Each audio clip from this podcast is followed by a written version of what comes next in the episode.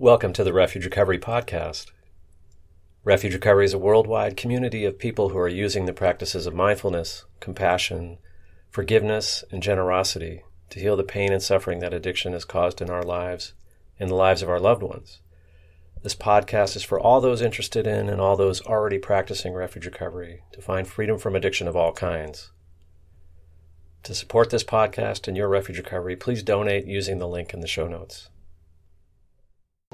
Welcome, welcome, welcome. Um, we'll go ahead and get started. This is um, the monthly teacher led offering from Refuge Recovery World Services. This is not a refuge recovery meeting. I am going to lead a meditation and give a Dharma talk and um, take some questions. Um, as you probably know, refuge recovery meetings are peer led. Nobody should be freestyling meditations or giving lectures or uh, answering or doing Q and A's in refuge meetings. Uh, when I created refuge, I always felt that there should be three distinct parts of the um, of the movement of the of the um, of the offering. And you know one should be peer led meetings where there's no leaders it's all volunteer based no dharma teachers in the meetings. Or dharma teachers are welcome to come to our meetings but not be dharma teachers in the meetings. That we're all peers when we're in meetings peer support. Uh, and then i also feel and you know part of why i'm offering this through world services is that there's definitely a place for a relationship with teachers of listening to Dharma lectures, of getting guidance from teachers who uh, have been at it for, for longer than we have and have experienced the Dharma. And then the third aspect of refuge recovery world services and, and the intention is to also be able to offer professional treatment. Um, so peer-led meetings, teacher-led retreats and, and teachings, and um, professional addiction treatment services most of us uh, and and for the most part the organization is is primarily focused on building the infrastructure for the peer-led meetings. And this is um, really the only thing we're doing right now to do some refuge recovery teacher-led uh, things. I, I, was doing it every week last year. This year i'm just going to do it once a month for the, the teacher-led first thursdays. We'll also have and, and towards the end i'll let you know that we do have some retreat, refuge recovery retreats coming up. One at the end of this year, one early next year. Starting to schedule some opportunities for people to come and, and practice silent meditation retreats. It's part of our program. It's heavily encouraged, suggested as part of our recovery to do meditation retreat practice. So, welcome. And again, if you're looking for a meeting, that's not what you have found tonight. um, but I hope you enjoy this, and I hope you, uh, you know, find some meetings when you're looking for them. Here, man. The topic for tonight is mindfulness, the seventh factor of our eightfold path, our eight factors, the uh, the Buddha's teachings on how to end suffering that we are utilizing to how to end the suffering of addiction and, and all of the suffering that goes beyond just our addictive tendencies. Mindfulness is broken down into four different, uh, what we call foundations, four different levels of our human experience. Uh, and the first foundation, and I think I'm gonna, I'll, give a quick overview, but I think I'm gonna primarily focus on the first foundation tonight. And then next month I'll do second foundation. Um, I think I'm gonna do one foundation at a time so that we can really unpack and discuss because there's a lot to these teachings and to these practices of the four foundations of mindfulness. The first foundation in, in simple um, is the category of mindfulness of the body, of our human, physical, corporal form. This, this um, this human body that we have, bringing mindfulness, present time awareness to every aspect of the body. The second foundation is identifying the feeling tone. As we're paying attention to what's happening moment to moment, we begin to bring mindfulness to what is perceived as pleasant, what is perceived as unpleasant, what is perceived as neutral. The third foundation is what's happening in your mind. Um, in some ways, the, we start with learning to ignore our minds, and I'm going to talk about that tonight, and the necessity and the, the um, relief that we get from breaking our addiction to thinking. And um, but then the third foundation, you know, the Buddha says, okay, first break your addiction to your mind and then learn to observe, learn to be mindful of what's arising and passing through your consciousness. What thoughts, what plans, what memories, what uh, mind states, what moods, all of the emotions are also born as thoughts. And we bring mindfulness to the mental, emotional uh, process and content of our minds in the third foundation. The fourth foundation is what's called the mindfulness of the truth, of the Dhamma, is the Buddhist word. But that's where we say, like, okay, I'm being mindful. And what I'm experiencing is I'm mindful of the Four Noble Truths. I'm mindful of suffering right now. This feels like suffering. I'm mindful of the cause of suffering. There's craving present that's creating suffering for me, or attachment or aversion. Mindfulness of not suffering, the third noble truth. So, uh, in the fourth foundation, there's a lot of lists here. So, bear with me. The more you hear this, the more you read this, the more it won't just sound like gobbledygook Buddhist lists, but you'll actually go like, oh, okay, I see how these all connect. So in the fourth foundation, the Buddha says, be mindful of the four noble truths. Be mindful of the five hindrances. Be mindful of the seven uh, factors of awakening. Be mindful of all six sense gates. Be mind, and so there's all these lists. Anyways, when we get there in a few weeks, we will start to talk about uh, what it means to, to do mindfulness on the fourth foundation, where we're completely inclusive every aspect of us our emotions, our sensations, our thoughts, our feelings, our perceptions, everything included in present time, non judgmental awareness. But for tonight, we will focus on the first foundation of mindfulness.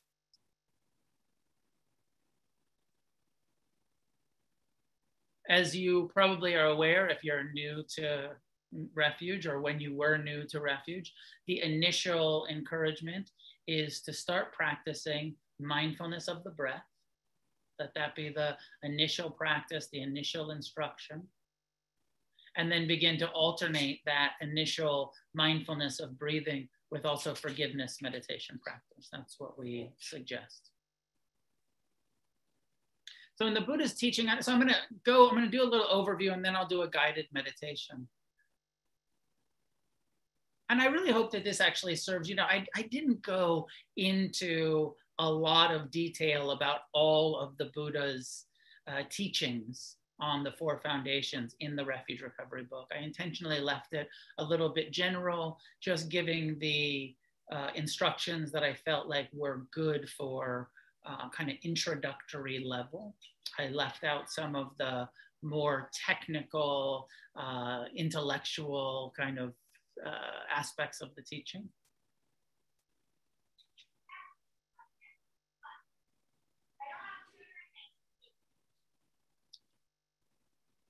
I hear my daughter yelling at me through the door.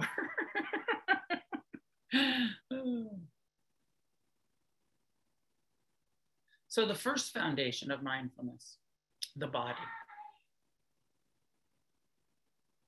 present time, non judgmental awareness of your body. And I want to invite you right now, if you're not already, be mindful what's happening in your body right now. Feel your body as I explain this. Feel your body sitting there in the chair. Feel the sensations created. You don't have to close your eyes to be mindful. Just hear, uh, receiving, uh, listening but directing mindfulness to the body. Where do you feel sensation uh, as your feet are on the ground, as your hands are doing whatever they're doing, resting?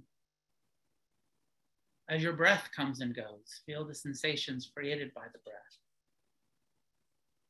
First foundation of mindfulness is there's all of these sensations happening, always.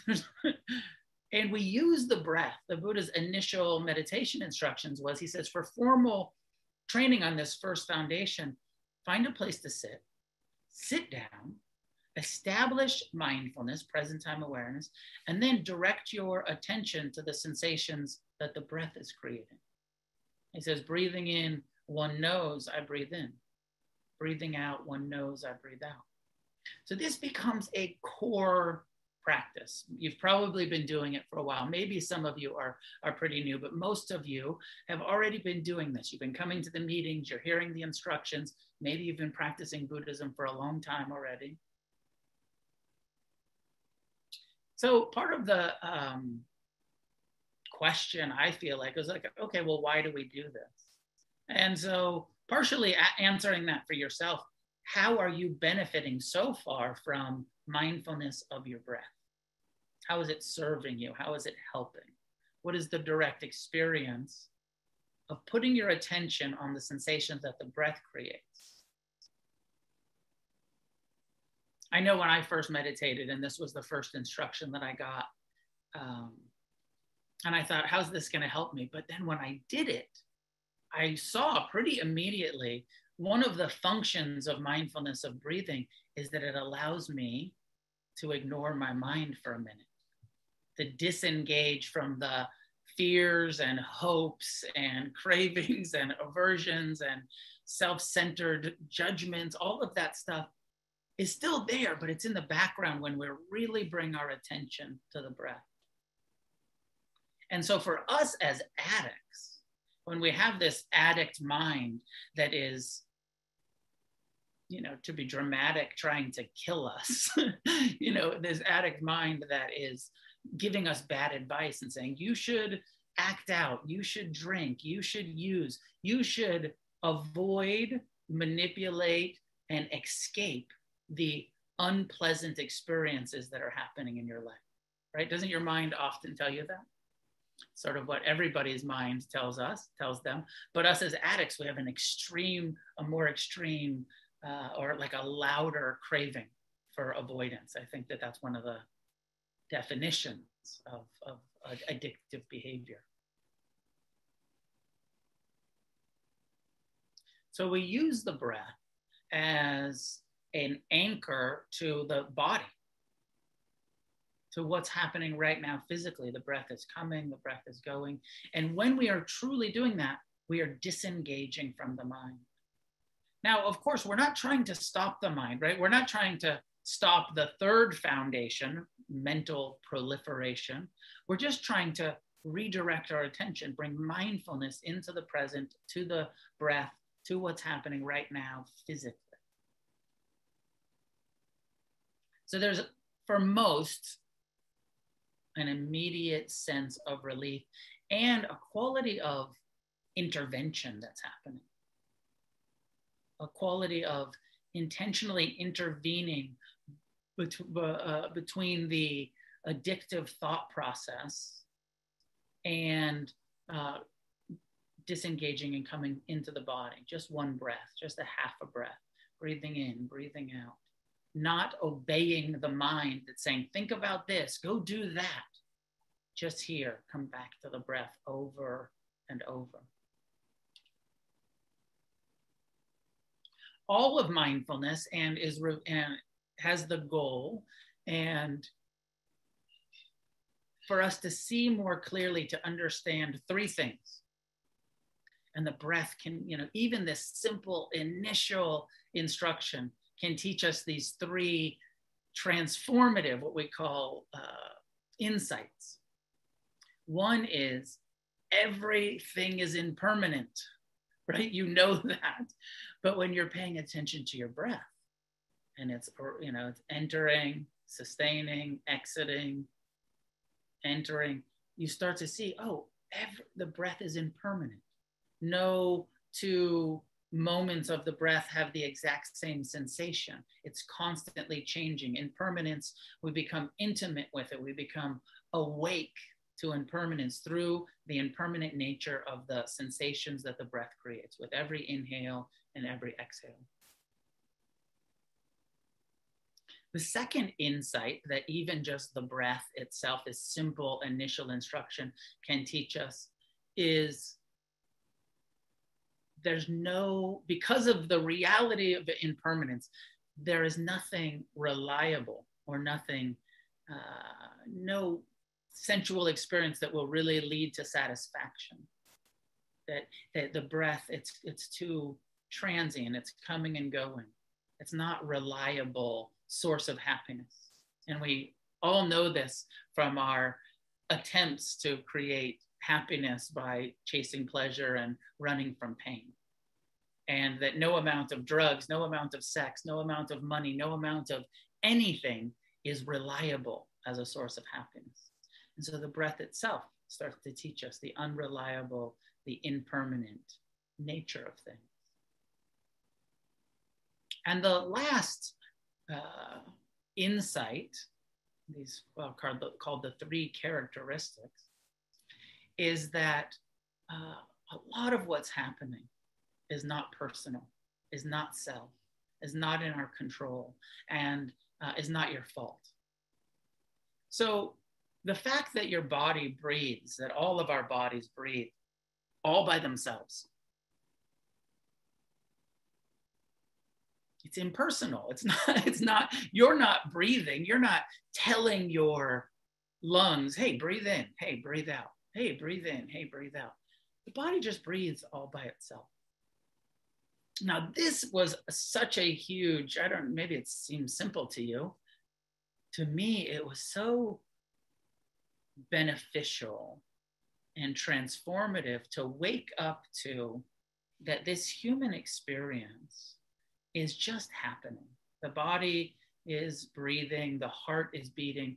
And then when I started to apply that to my mind, my mind is just thinking, just like the human lungs breathe all by themselves, just like the heart beats all by itself, just like the uh, nervous system and the digestive system in this human body are, uh, I think that the medical or scientific term is autonomic right? Automatic, happens all by itself, autonomic breathing, heart beating, all of these systems of the body, and the mind thinks all by itself. Now, when we really wake up to that, it's so much relief to not continue taking the mind so personally. And you see it because, as we're about to do, you meditate on the breath, meditate on the body, and the mind keeps thinking and keeps saying, Hey, yo, I know you're meditating, but let's think about some shit. Let's make some plans. Let's rehash some resentments, like whatever your mind does when you're, you know, like you say, I'm going to pay attention to the breath. And your mind says, Sure, you are. I'm going to think. Because it's what the mind does. It's like, we take it so personal. And the breath awareness practice, I hope this makes sense. makes sense to me that seeing how impersonal the, the breath is happening all by itself. It's not who I am. It's not, I'm not making it happen. And applying that to emotions and applying that to thoughts. That insight that we get from this first foundation of mindfulness can be a game changer.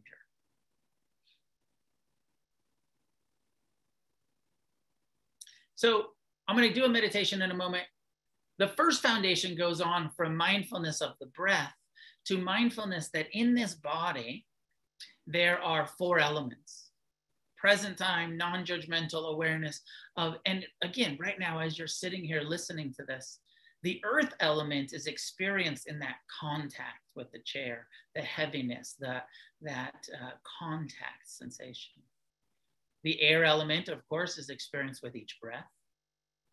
The uh, heat element, as with the temperature, right now, like, how, how are you? Are you warm? Are you cool? it's um, probably almost 99 degrees inside you, right?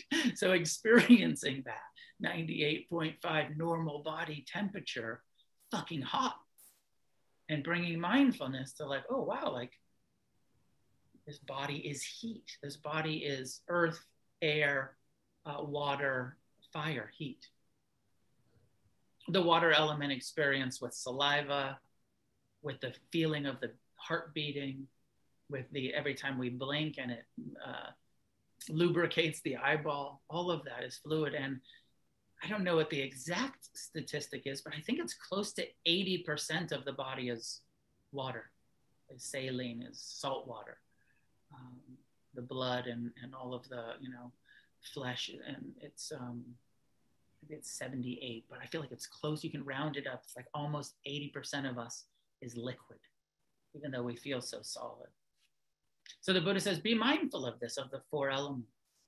And he says, investigate your body as it is. And he makes a list of 32 parts. He says, be mindful that in this human body, there is skin, there is hair, there is bones, there are muscles, there are all of these different organs, um, you know, uh, liver and spleen and intestines and stomach and bladder and colon and you know it's it's almost like a, a mindfulness of human anatomy.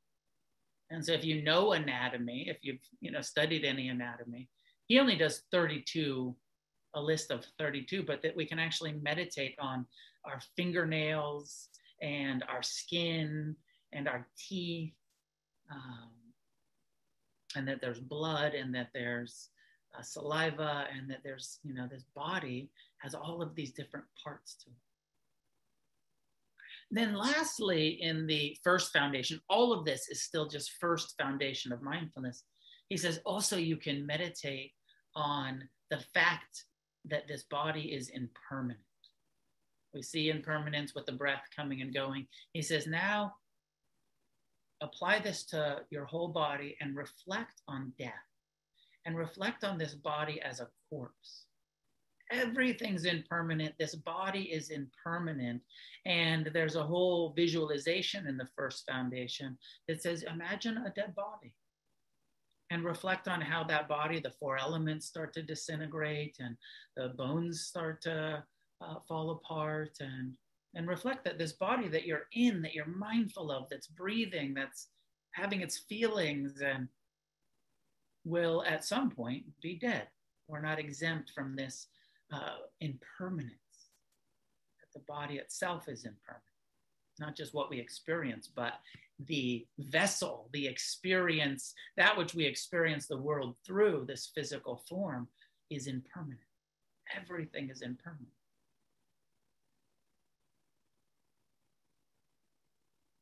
I don't know if you've noticed, but I put the um, these in the self-guided part of the refuge recovery book. I put the um, corpse and the um, but I didn't make meditation scripts for them because I was, I think maybe some people have made meditation scripts for them over the years. Uh, but I was a little hesitant for like somebody coming in brand new to a refuge meeting, being like, we're going to meditate on the decaying corpse. it's an important part of the Buddha's teaching, but we don't have to start there, right? We can start with just mindfulness of the breath coming and going. Breathing in, know you're breathing in.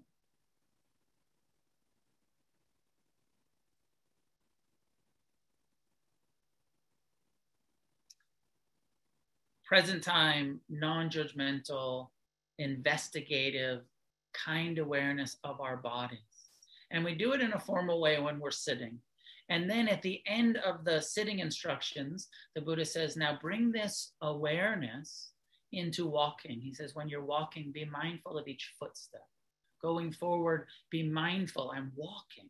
How often, when we're walking, are we lost in our head, thinking about where we're going, in the past, in the future. He says, now bring your full attention to each footstep. Mindfulness of movement. Uh, many of you probably do yoga practice, and you know, yoga is that formal mindfulness of movement practice. Um, and so this is encouraged. Bring mindfulness into all of our activities, what your body is doing. And so if you're driving, mindful of driving feels like this My hands are on the wheel. I'm looking in the mirror. I'm shifting gears. As a mindfulness meditation uh, uh, integration into all of our activities. It says standing, be mindful of standing, walking, sitting, laying down, and all of the activities that there's nothing that your body is doing, including sex or masturbation or whatever it is, that's not part of your mindfulness practice. Rather than uh, this kind of disengaged, and there's so many people have such body shame and feel like the body hasn't been safe because of trauma. The invitation of mindfulness is to re inhabit, to fully inhabit our physical form with kindness, with our full attention, with whatever we're doing, even pooping, right? Rather than reading the book or looking at the phone or something when you're on the toilet, just mindfulness. I once went and saw the Vietnamese Zen master Thich Nhat Hanh give a lecture. I think we were in Pasadena at some big uh, theater. And seriously, like his Dharma talk for like 40 minutes was on pooping. And just the, the opportunity, mindfulness of, of taking a shit mindfully. And, and all of the you know the body awareness and then the unpleasantness of the smell all of our judgments all of our fears all of our relationships with our buttholes you know like the, the embarrassment. This is mindfulness all of it is mindfulness not just i'm sitting here like a statue but I'm bringing awareness into my body as much as I can in all of the activities of this physical form. And we learn to do that through the sitting with the mindfulness of the breath. The formal training becomes integrated. I hope that makes sense. Does it make sense? what I'm saying? I hope it does.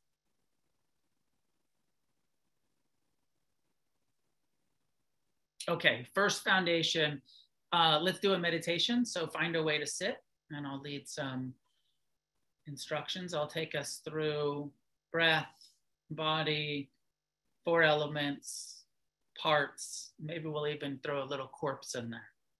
So find a way to sit, and when you're ready, allow your uh, eyes to be closed.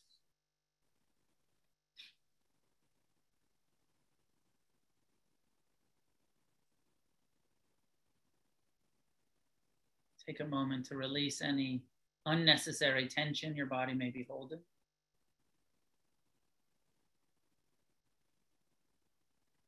Breathing out, release, soften.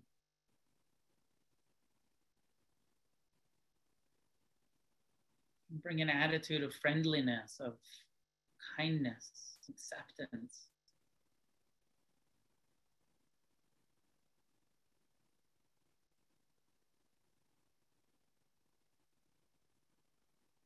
Feel your body here, sitting.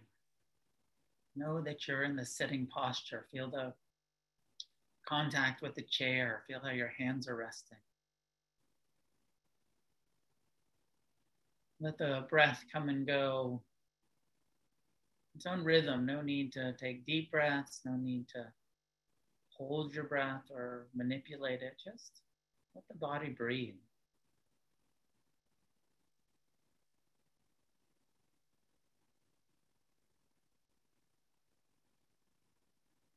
letting everything else be in the background the mind's thoughts, the other sense doors of hearing and seeing, smelling and tasting. Let that all be in the background and bring the foreground of attention, the body sitting and breathing. Stationing the mindfulness right at the nostrils or the belly stationing the attention in one place and receiving the breath as it enters and exits.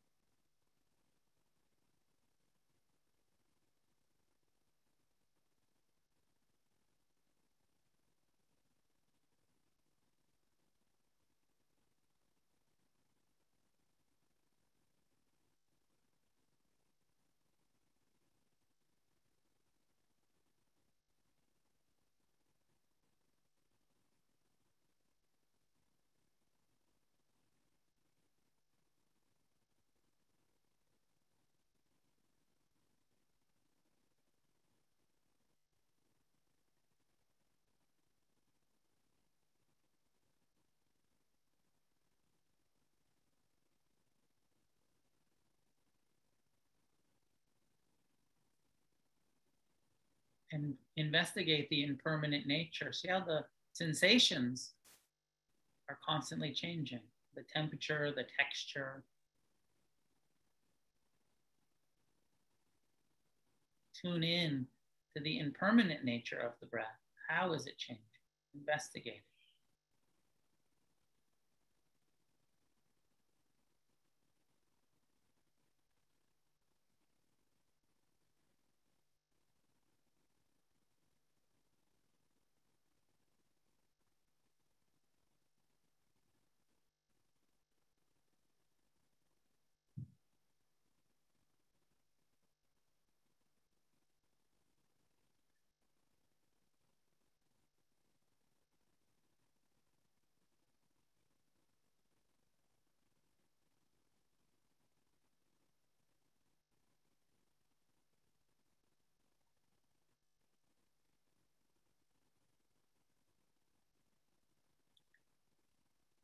No breath is satisfactory, constantly needing to take the next breath. No breath is reliable. We can't rely on the last breath. It's this one right here that is keeping us alive.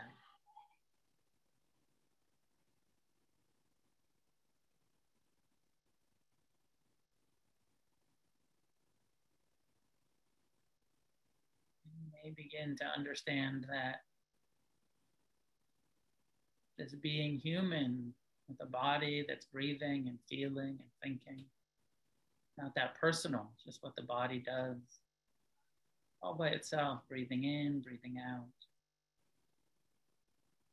all by itself, thinking, craving. It's not your fault.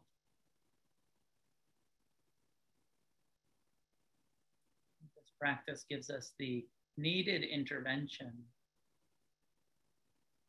needed insight into how the mind works, to no longer obey it.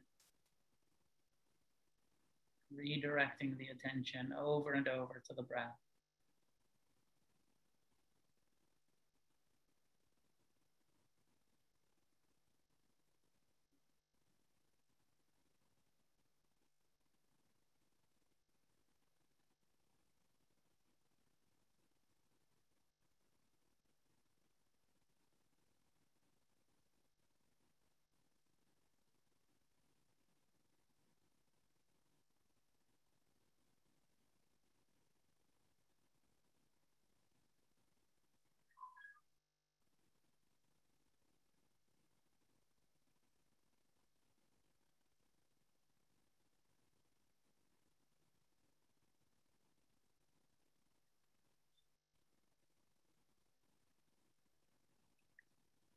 Bring curiosity to the process. I say investigate. Imagine that this is brand new rather than taking the breath for granted. Interest to it. How does it enter the nostrils and exit? The sensation of the clothing on your skin as the chest expands and contracts, as the belly rises and falls.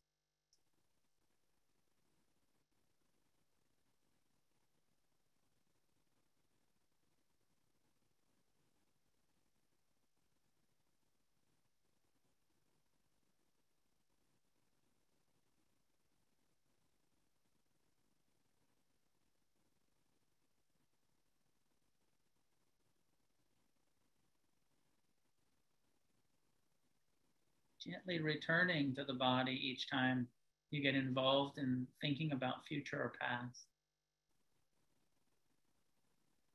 You can just name that as thinking, remembering, planning. Reestablishing mindfulness in the body, feeling the contact with the chair, the cushion.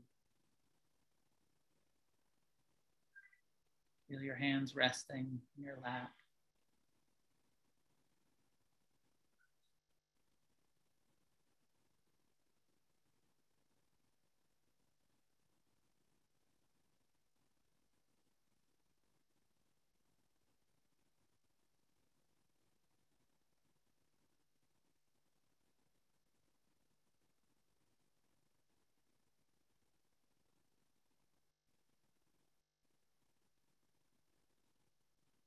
Mindfulness, awareness to the hands, to the feet.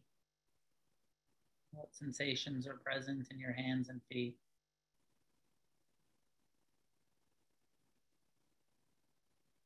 What sensations are present in your legs and your arms?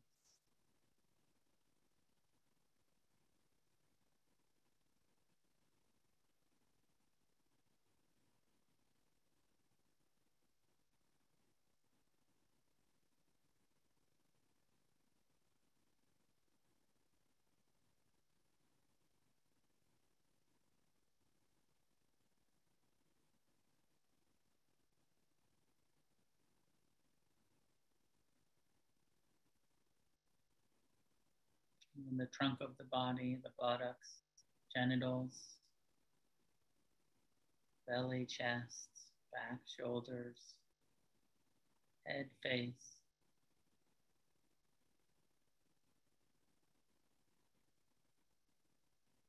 Remember to soften and remember to be kind, to be friendly towards this body that carries us around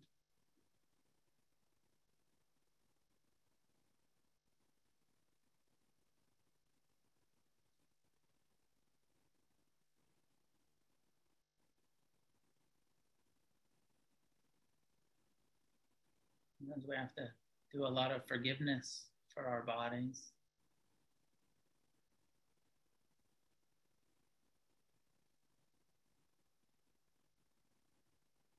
This body that craves pleasure, that hates pain.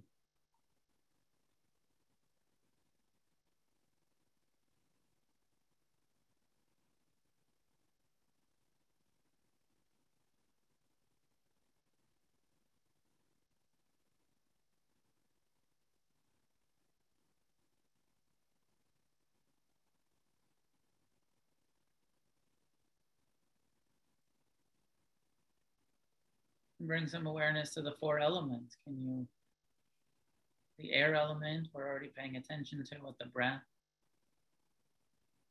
Tune into the heat, the temperature.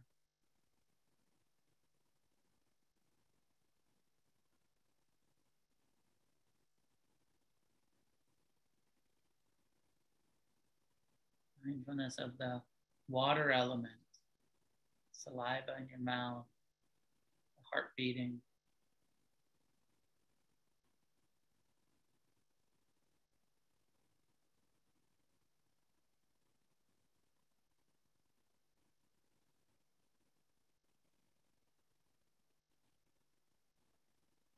And awareness of the earth element, solidity, the carbon, the contact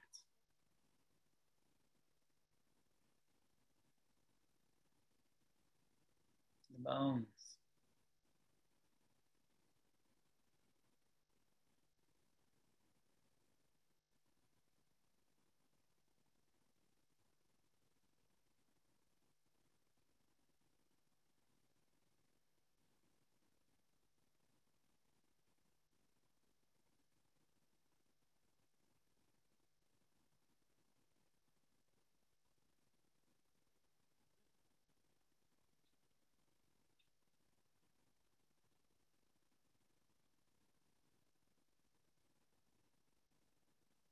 While continuing to feel the breath coming and going and being here, present as much as possible. Investigating the parts of the body, your skin, awareness of skin, fingernails, teeth, hair.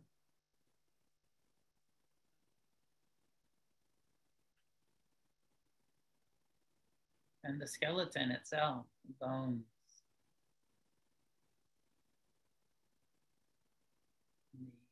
The muscles.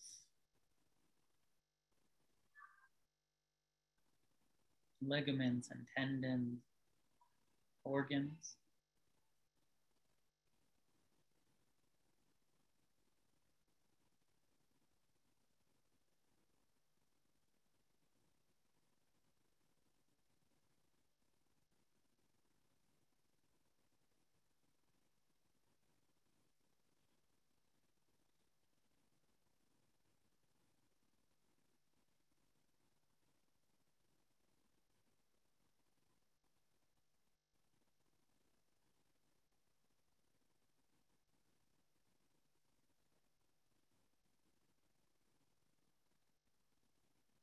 Has his body very much alive here and now, feeling the sensations, the breath, the heartbeat.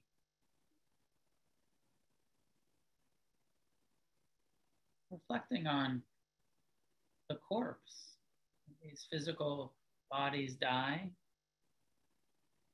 decay, the impermanence of the body. Leads to appreciation of each breath.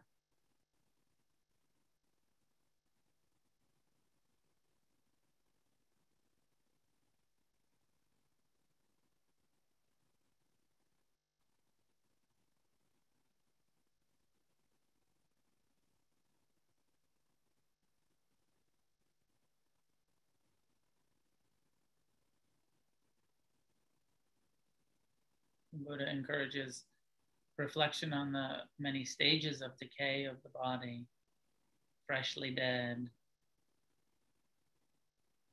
dead for some time where the skin and flesh is decaying until nothing remains but a skeleton. And that even that skeleton over time crumbles.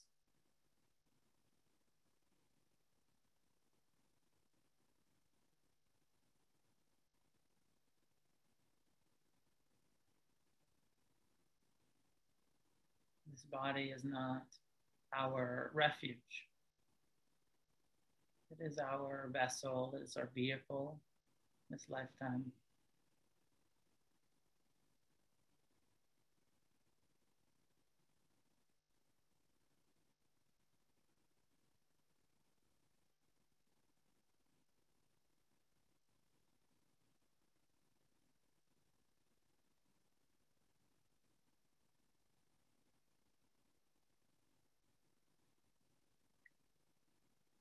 One teaching, the Buddha says, remember that this body is subject to sickness and aging and death. And due to impermanence, we will be separated from everything that we love eventually. And that our only true possession is our actions, our karma. Everything we truly own. It's how we behave, how we respond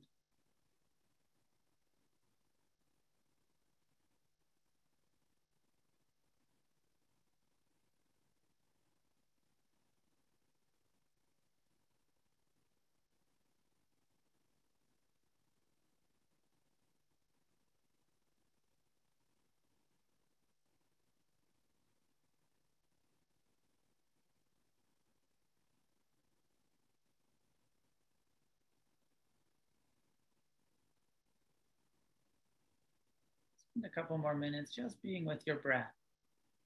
Is there something new that you've never noticed before about this breath?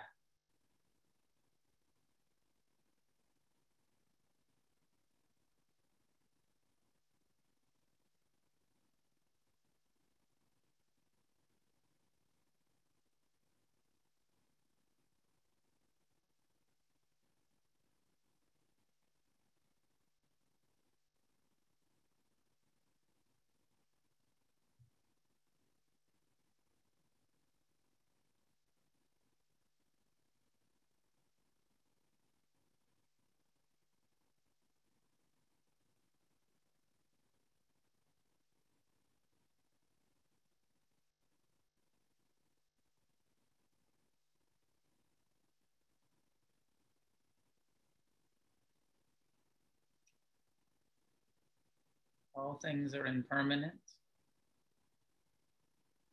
The body reveals impermanence to us as we bring mindfulness to it. All things are unreliable. There's no refuge in sense pleasures. There's no refuge outside of ourselves. Much of what's happening in the mind and body are quite impersonal, not your fault, not self.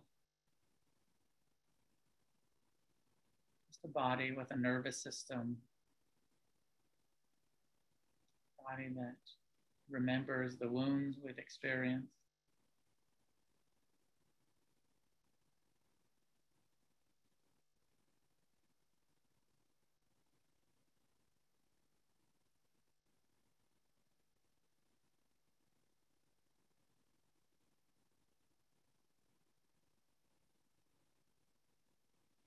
when you're ready, allowing your eyes to be open, bringing your attention back.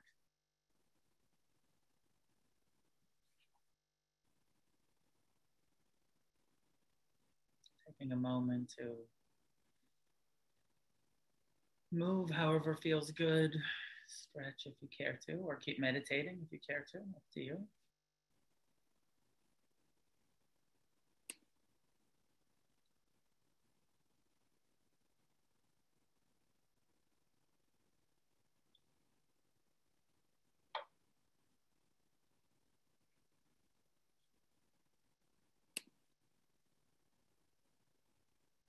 Okay.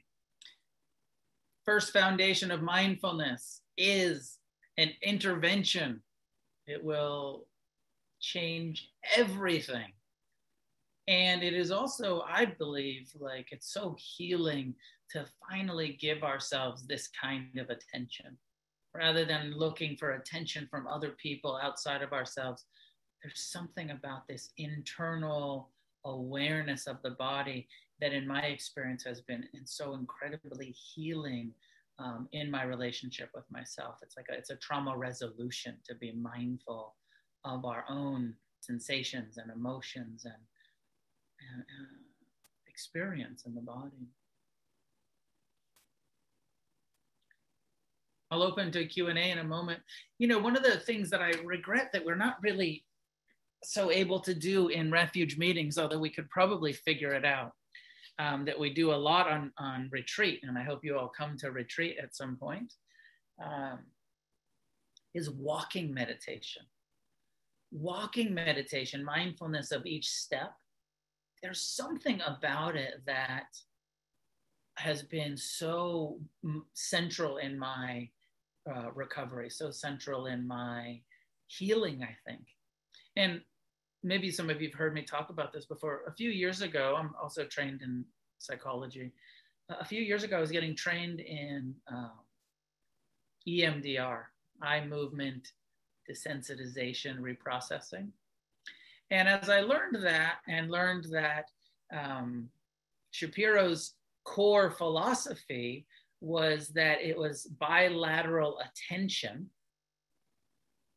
while recalling adverse life experiences or traumas um, that was healing, that was moving. You know, this is a kind of psych teaching that you know we hold those traumas in our bodies and we hold them in our uh, amygdala, and that something about bilateral attention helps shift them into our neocortex.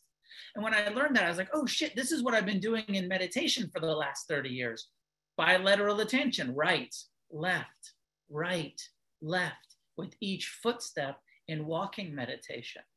You know, not sitting there going back and forth with the eyes thing, which is good. You know, many of you have probably experienced EMDR. It's a it's a useful technique.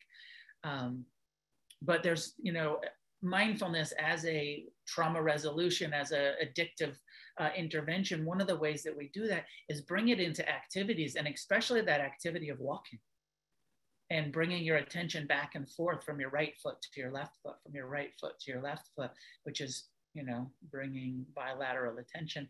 And also, often, you know, in my experience, walking uh, and on retreat, you know, often a lot of difficult memories are coming up on retreat, a lot of, um, and so walking with those difficult memories rather than pushing them away, rather than quickly coming back to the breath, letting those thoughts and feelings be there and taking them for a walk left, right, left, right so it'd be interesting for us to try to do a refuge recovery meeting where rather than sitting, we say like, okay, now we're going to walk around the room in circles for the next 20 minutes. it would be, you know, if it's my friends, they might start slam dancing. I don't know, but it would be interesting to try to do uh, some walking practice at, at some point as part of a meeting of saying like, we're going to sit for 10 minutes and then we're going to do some walking back and forth as part of our meditation practice, as part of our core skills that we're developing uh, in recovery. So I'll leave it there and open it up to questions, comments, clarifications about this first foundation of mindfulness. As you see, it's hard to talk about it without opening to the third, the mind and the feeling tones, what's pleasant. But next month we'll talk about the second foundation and the following month we'll talk about the third foundation and that way we can take our time um, doing mindfulness for the next few months together.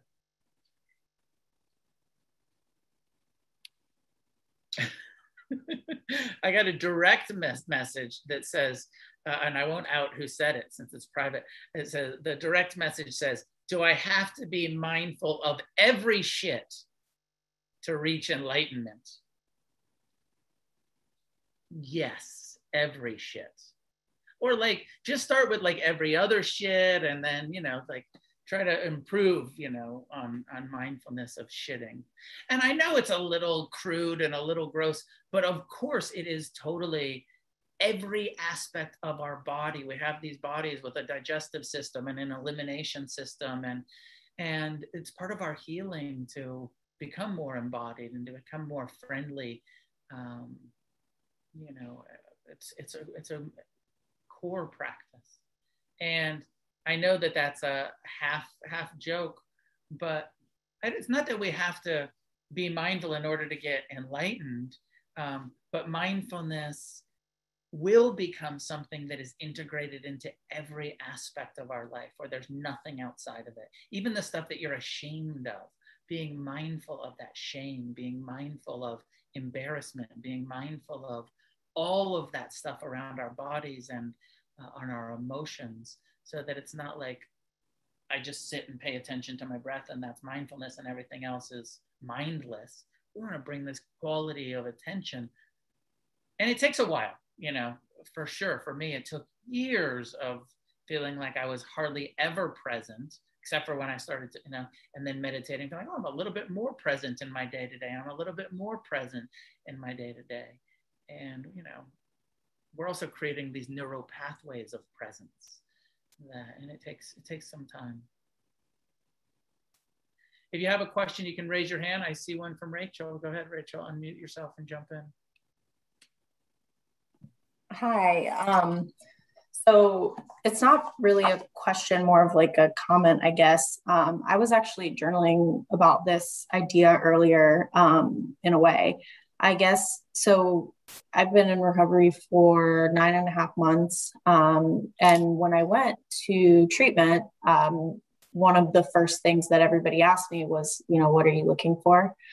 Um, and I, I've shared this with you in an uh, against the stream meeting a while back, but um, I've had a lot of like different traumas that are identifiable in my life. Um, and I think that you know, one of the answers that I gave them was that I wanted this sense of control over my life because it had gotten to the point where I felt like, you know, I found out about a trauma that had happened to me when I was a kid at age 28. And um, I kind of spiraled after that.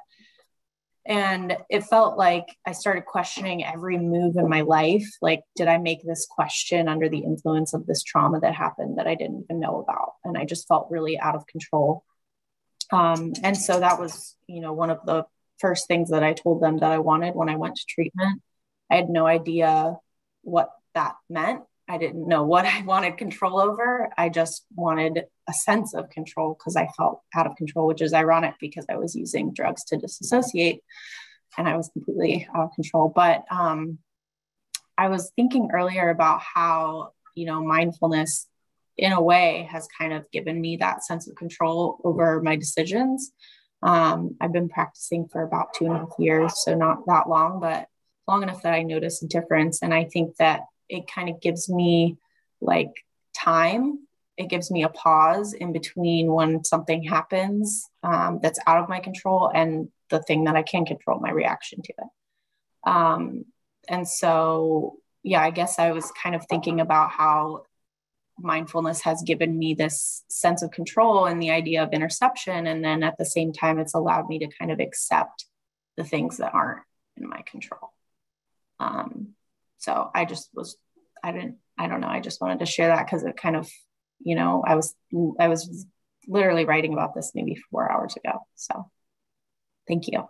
No, I, I love that. The one um, comment that I'll make and maybe it's just semantics, Rachel, but I'd encourage you to consider replacing um, control with influence. I want to have, you know, and I, I, say that out of my own experience of uh, even long term recovery and long term meditation practice, is that sometimes I totally know what to do, like let go or forgive, right? Like I, but I, I don't quite have control over my mind to make it let go or to, I don't, to, risk you know, like we know you read a couple Dharma books, you go to a few meetings, you know what to do. but we don't quite have that internal control. We don't have full, but we the more we do it, the more influence we have over exactly what you're saying. I related so much. How do we respond? Not much control over what happens in the world or in our lives, you know, not a lot of ability, but we have a lot of ability to uh, influence our response and be our, you know, influencing our response towards more kindness and more compassion and more acceptance and more forgiveness. Um, so, anyways, try that on if you want, you know, to try on that sort of like maybe I can't control totally how I respond, but I'm learning to influence it a bit more. Mm-hmm. Yeah, it, it's I've noticed like a huge difference in my life since I've because of that. I just feel more happy, stable, at peace, content. I think content is like, I used to think that happy was the opposite of depressed, but now I'm like, no, it's contentment. awesome. So. Great. Nice to see you. Good to see you too. Uh, Mark, go ahead and jump in. Yeah, no, hello, Sangha. Um, I really appreciate uh, the lecture or the, the Dharma talk. I know it was a couple years ago, probably, and maybe more than once. It, um, I remember a, a, Dharma talk where you said you don't have to mind your mind, and we've retouched this thing uh, a lot lately um, about how we don't really have control of our mind, like you said. You know, it's going on just like our breathing and other things like that, and um, it's been nice becoming aware. It seems so simple, but when you're not thinking that way, it's not so simple. If you're kind of walking around asleep as opposed to being awoken to that, um, catching those thoughts creeping in. You know, uh, heard a lot of addicts uh, share about, you know, my mind's out to kill me. Your mind's out to kill you. You know, which in fact, if you think about some of the thoughts, especially fully in addiction, our mind is actually telling us things to do to ourselves that will kill us, you know? And so it's been really nice um, from the very beginning where you, I remember you talking about not having to mind our mind, catching my, my mind telling me things that aren't true or that are negative or trying to bring me back to a place that I'm not at anymore. By being mindful, you know, I can catch myself say, hey, those things aren't happening to me now. Those are things that happened in the past. Right now, this is what's happening. I'm I'm doing this. I'm here. Things are different. Things have changed, and so it's been very uh, very liberating. So I just want to thank you for uh, these talks because it's it's nice to be catching my mind trying to kill me. So thank you. Awesome. Thanks, Mark. Nice to see you. Hope, go ahead and jump in. Um, yes, thank you. I guess this is kind of off topic, but what is your opinion on like medically assisted um, treatment for recovery? Um, my opinion is um, abstinence is, you know, the sort of goal of um, certainly it's what we're doing in refuge. We're abstinence based medically assisted detoxes are really helpful for people rather than cold turkey. So I'm all for that kind of like uh, tapering. Okay. And then I got to say, I, you know, it depends on the individual. You know, if somebody is really committed to recovery, then my own view is they'll be able to taper and, you know, uh, become abstinent if somebody is not really committed to recovery, then um, kind of long term uh, replacement, medically assisted, uh, will save a lot of lives of people who will probably overdose, you know, if they don't. And the statistics are really clear that people who aren't you know ready to get so you know clean and and um, you know the, the death rates are so high that i can't be against people you know like doing that like for sure like if it's going to save lives great. I'm all you know i want to support survival of addicts. Um, but of course you know myself and you know some because we know that abstinence is actually possible and that uh, however difficult it is to break through the, the cycle of addiction and craving and and and detoxing we can do it right? Like there's a hundred people here tonight who are all doing it and there's thousands of people and millions of people who are doing it.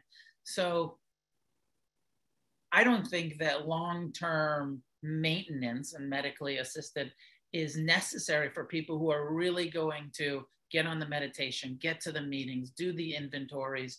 If you do this thing, you won't need to stay on long-term medical assist, you know, on, on meds, on, uh, you know, detox, you know, what, what are, what were meant to be detox meds, but have become maintenance meds. Uh, that's my, that's my feeling. So I don't know. I, I hope I come across as actually um, not super clear about it. because I'm not super clear about it, you know, like in certain circumstances, it seems appropriate. And of course, I lean towards let's all get off of drugs altogether um, and and live a life free from active addiction.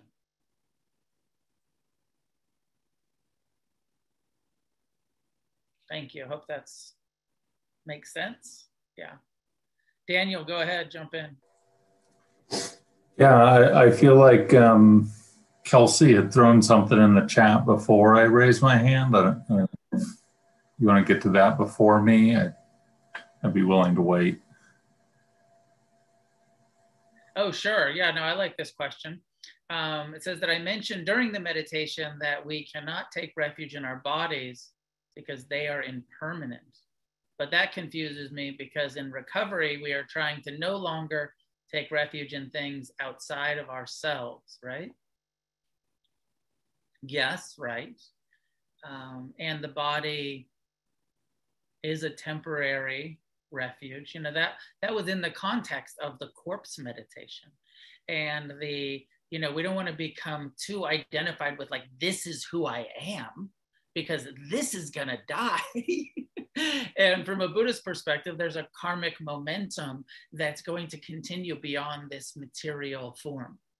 And so that's all that kind of instruction was just like totally it's inside of you. You know, one of the other things that I to balance that, like, okay, the body's not an ultimately a reliable refuge, but also the Buddha said all of the Dharma, all of the liberating insights like impermanence and unreliability and not self, the Buddha said all of that will be revealed in this body.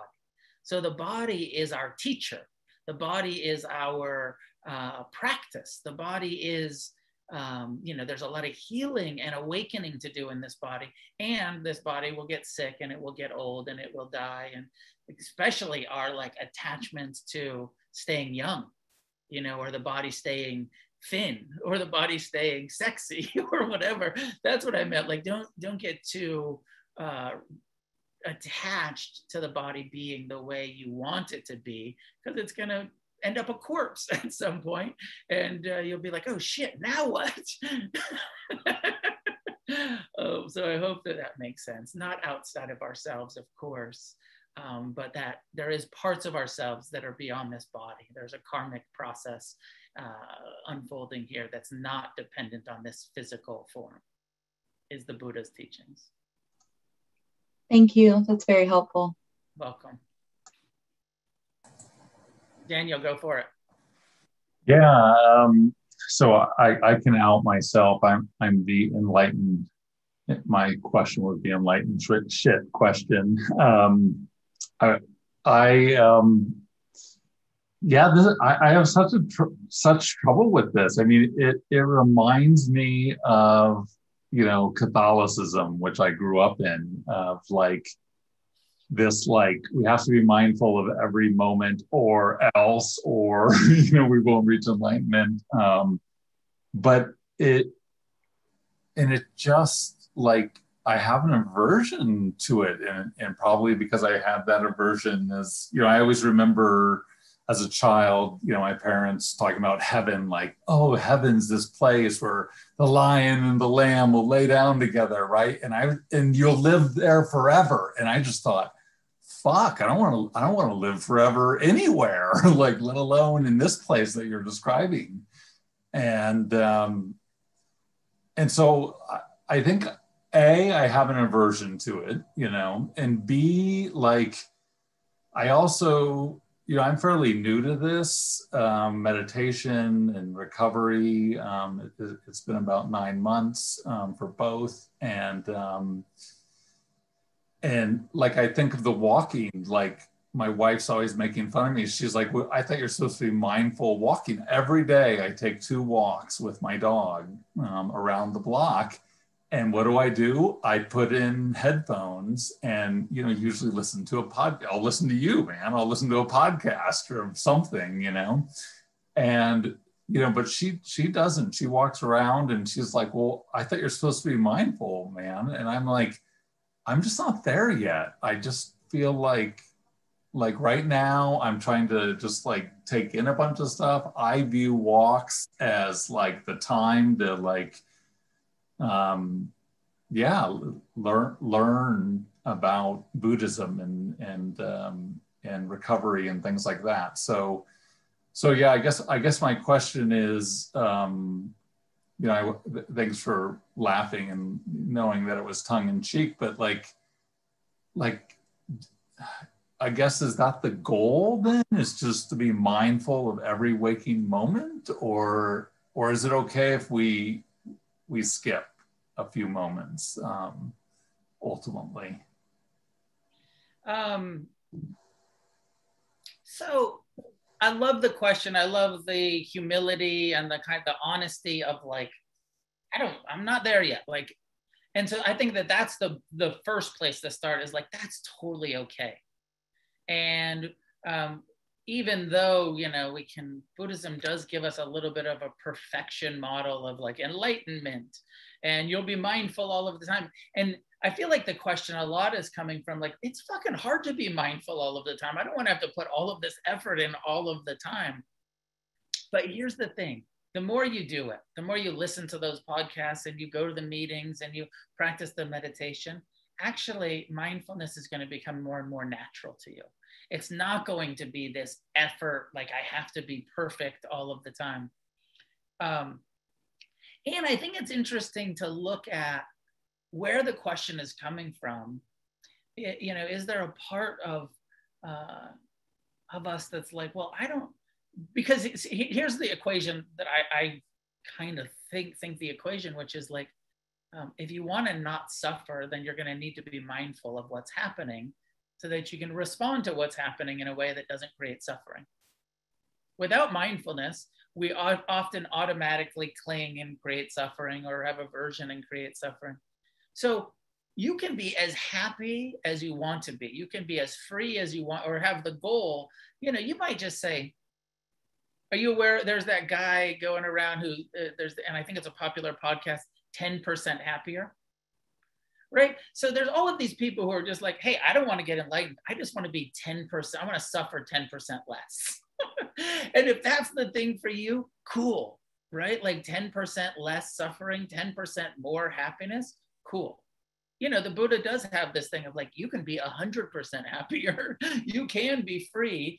And if you train yourself in mindfulness, and it won't be like so much effort forever, really, it becomes natural. It becomes, uh, it comes a way of being. Your mind becomes more and more present. And it takes some maintenance, of course, but it's not going to be the sort of heavy uh, lifting of like, you know, and, and really looking at that, like when you have that Catholic, Catholic Catholicism conditioning that's asking you to be like inhuman, right? It's asking you, you know, that's like being judgmental of your natural desires and your natural uh, inclinations.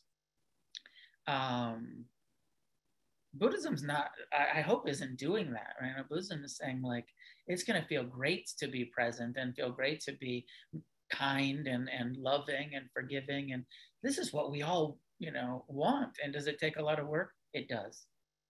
And again, to that last part of your question, do you is it okay to not do that? It's totally okay. You're only accountable to yourself in this process.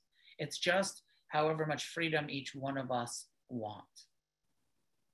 Yeah, exactly. 10% happier. You know, and that's, you know, that was a, ca- a catchy, you know, phrase that he used. Um, but personally, I'm not, I'm an, I'm an addict. I want it all.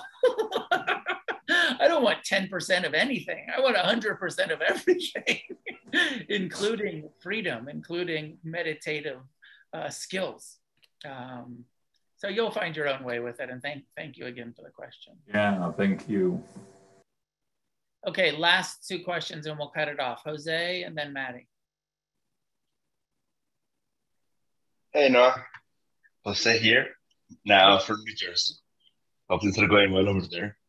I like a lot that uh, in today's meditation, you discuss also kind of like the, I feel like there was a lot of fundamentals, right? When we talk about the, the elements and the body scans.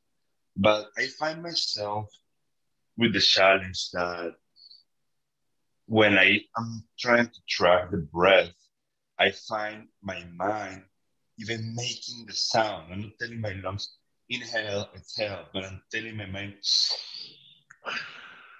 and that is, you know, and I can't, there is a difference from when I am not doing that when I've been, you know, let's say um, a, a long stretch of meditation, I sometimes get to that point that I can observe, you know, the, the body, right? But for the most part, it's always a struggle. How do I let that go of the of course stop controlling it? I know you say, yeah, don't control it, but the reality of it is that I am controlling. Like, what would you advise for that?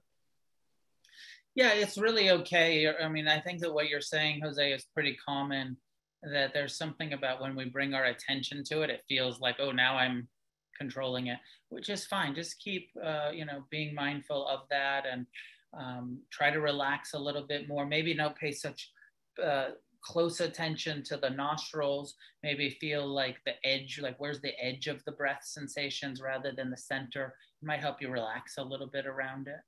Um, but I would just not judge it and just allow, like, keep doing the mindfulness of breath, even if it feels like you're uh, influencing it a lot. That's okay too. Yeah, don't. I mean, that is one of the problems with the instructions um, I you know don't want to make it us feel like we're not doing it right. Like there's no real wrong way to do it on some level. Just trying to be present with the body, breathing, and if it feels like you're influencing it or controlling it, that's okay. Don't worry about it. Good to see you. Okay, Maddie, last one. Why, hello. Hi, Noah. Nice to meet you. Um, this is my first little talk here. Um, I'll try to be brief. Um, basically, a, a, question was jarred in me from a question earlier, and I was just wondering uh, your prerogative or refuge recoveries uh, in regards to plant medicine, specifically that when used in high ceremony. And uh, just real quick, I wanted to acknowledge uh, that I know a lot of the literature was written. Um, before a lot of scientific research has come out regarding a lot of therapies that are now becoming uh, popularized and mainstreamed. A lot of new research coming out in the last uh, few recent years here. But I guess uh, one word that kind of stuck out to me from the book, um, from your book, was uh, the, the the word recreational. I think it was speaking in regards to people whom are involved with facilitating the meetings. But um, yeah, just uh, you know, kind of was wondering where where we were at uh, on that. Thank you. Welcome. Um, and nice to nice to meet you and welcome to Refuge and, and thanks for uh, you know and this is a pretty common um, question you know I, I get asked this a lot and people are you know there's all of these studies now on psilocybin and MDMA and you know and how it works with trauma and uh, ketamine for uh, depression and you know and plant medicine you know ibogaine for uh, um, you know opiate withdrawal and you know ayahuasca right? Like it's it's like culturally it's it's the conversation. So of course in recovery it's it's the conversation too. We are following a buddhist path that um, encourages abstinence for everyone from everything um, that believes that through our own efforts uh, in this lifetime, through our own mind training, through a meditative discipline, you will be able to see reality clearly. You will be able to wake up to what's happening through your own efforts, through your own mind training, without any external uh, substances, medicines, ceremonies, any of that.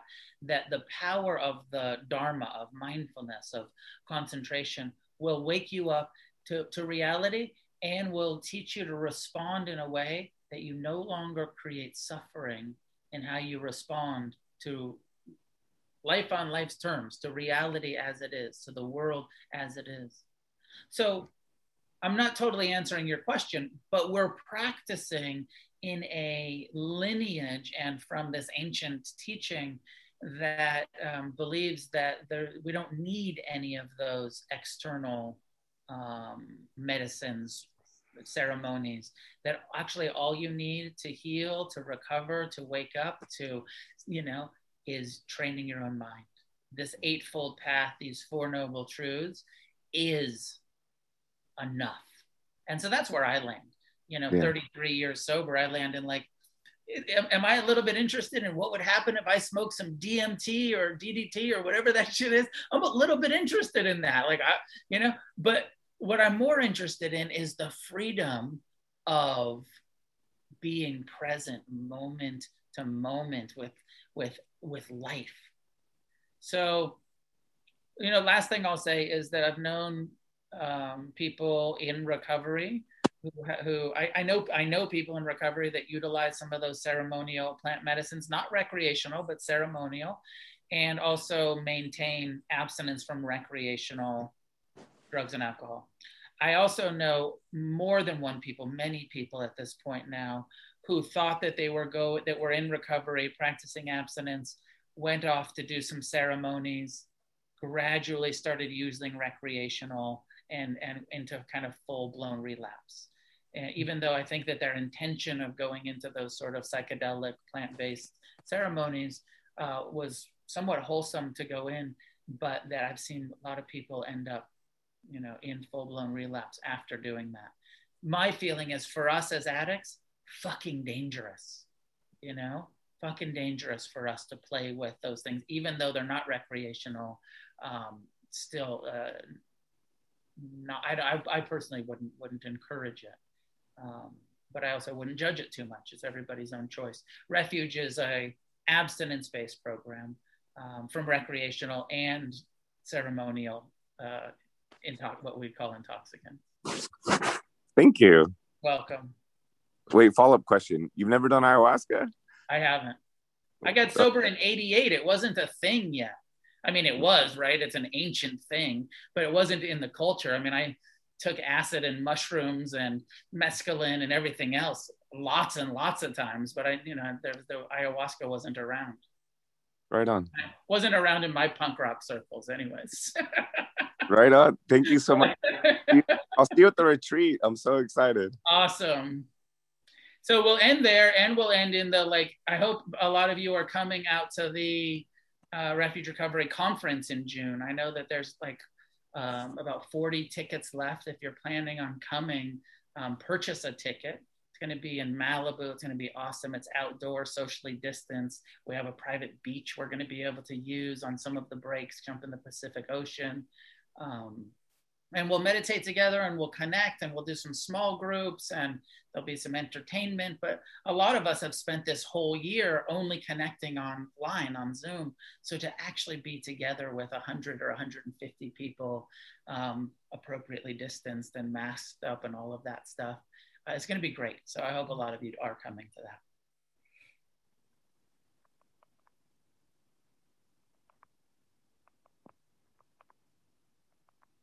And I will leave it there for tonight, ending with the um, tradition that believes that there is merit, there is goodness that is gathered when we come together and practice, discuss the Buddha's teachings, and may we offer this merit outward in all directions, sharing with all beings, especially those suffering from addiction and addictive behaviors.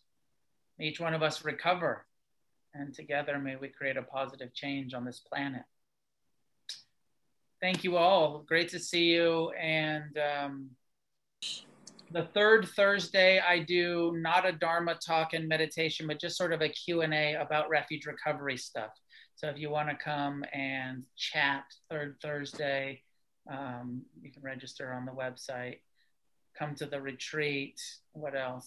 There's some new merch stuff on the retreat, men's and women's uh, sweatshirts, and um, I think that they're unisex so um, and and hats and stuff. So check out the the refuge site, and um, if you're going to lots of meetings, check in with your meetings if they have group reps, and if they don't have a group rep, encourage your your meeting to have a secretary, have a, a business meeting, and make sure that all of the refuge meetings have group reps because this is what we need to do to create the infrastructure for refuge recovery, for the sangha, for the meetings to have a voice in the democratic structure. Uh, each meeting needs to elect a representative from that meeting to be the group representative. So please do that. So if you have questions about that, join me Thursday after next at the World Services Q&A. And I'll see you guys uh, soon, I hope. Thank you for listening to this episode of the Refuge Recovery Podcast.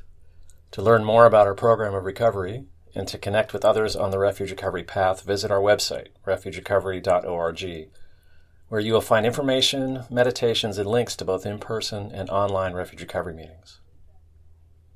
This podcast is brought to you by Refuge Recovery World Services, a nonprofit created to support our network of refuge recovery groups around the world. Thank you for listening.